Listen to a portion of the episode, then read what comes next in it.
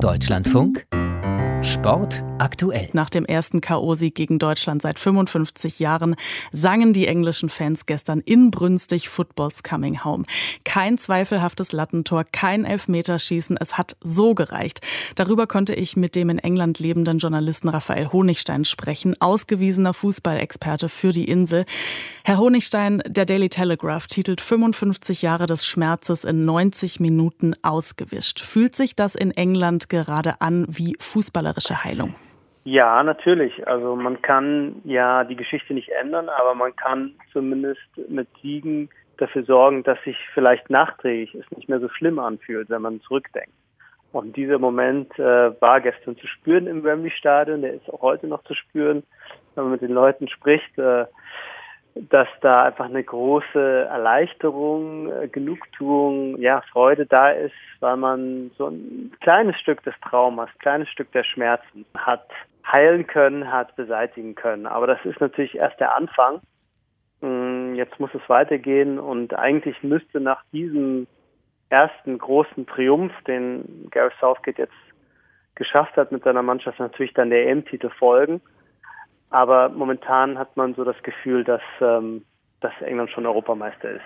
Es wird ja immer das junge Team der Engländer erwähnt, das so hoffnungsfroh macht. Mir fällt vor allem auf, dass dieses Team noch kein Gegentor hat. Was ist die besondere Qualität? Also es gibt zwei Sachen, die man, glaube ich, hier erwähnen muss. Zum einen ist die Qualität der Spieler wirklich sehr, sehr ausgeprägt. Es gibt Spieler, die ja wie Jadon Sancho bei uns in der Bundesliga total überzeugen und wichtige Rollen spielen, die bisher noch überhaupt keine wichtige Funktion ausgeübt haben für die Mannschaft von Southgate, weil er einfach in seinem Sinne bessere hat, die, die besser reinpassen. Also England produziert einfach wieder sehr, sehr viele gute Spieler.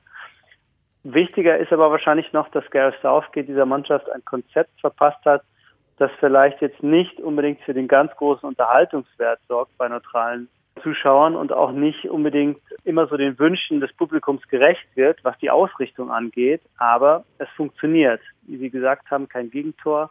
Die Mannschaft spielt sehr, souverän, spielt mit Kontrolle.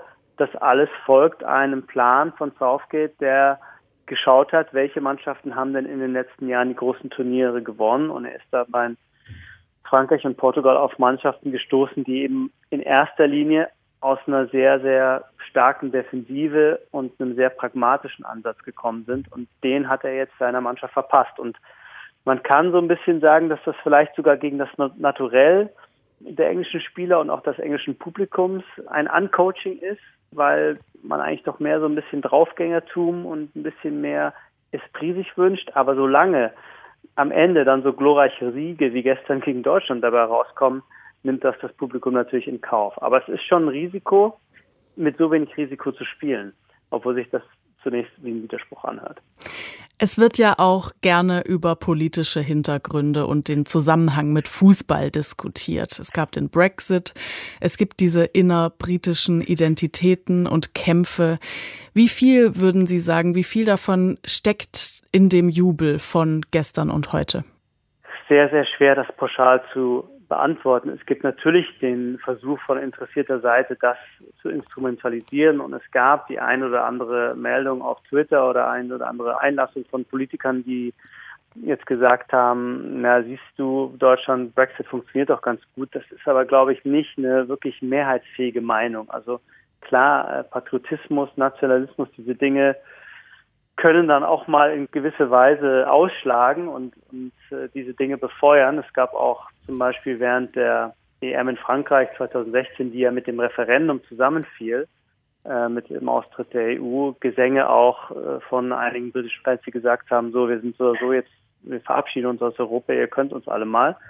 Also das wird man immer finden. Aber ich glaube, dass Southgate natürlich mit seiner sehr, sehr bedachten Art und auch mit seiner Betonung, dass er für alle Engländer spielt und dass seine Mannschaft eben alle Bevölkerungsschichten ähm, repräsentiert und mit auch den entschiedenen Worten und Aktionen gegen Rassismus eigentlich doch ein anderes England repräsentiert. Ähm, er wird es nicht verhindern können, dass man ihn versucht zu vereinnahmen zu einem gewissen Punkt. Das passiert mit Fußballnationalmannschaften. Aber es ist nicht eigentlich das Gesicht der Mannschaft, jetzt zu sagen, wir wehen jetzt mit der englischen Fahne vom äh, Europaparlament. Also ich glaube, das wird dieser Mannschaft nicht gerecht und trifft auch nicht unbedingt den, den Ton beim Volk derzeit.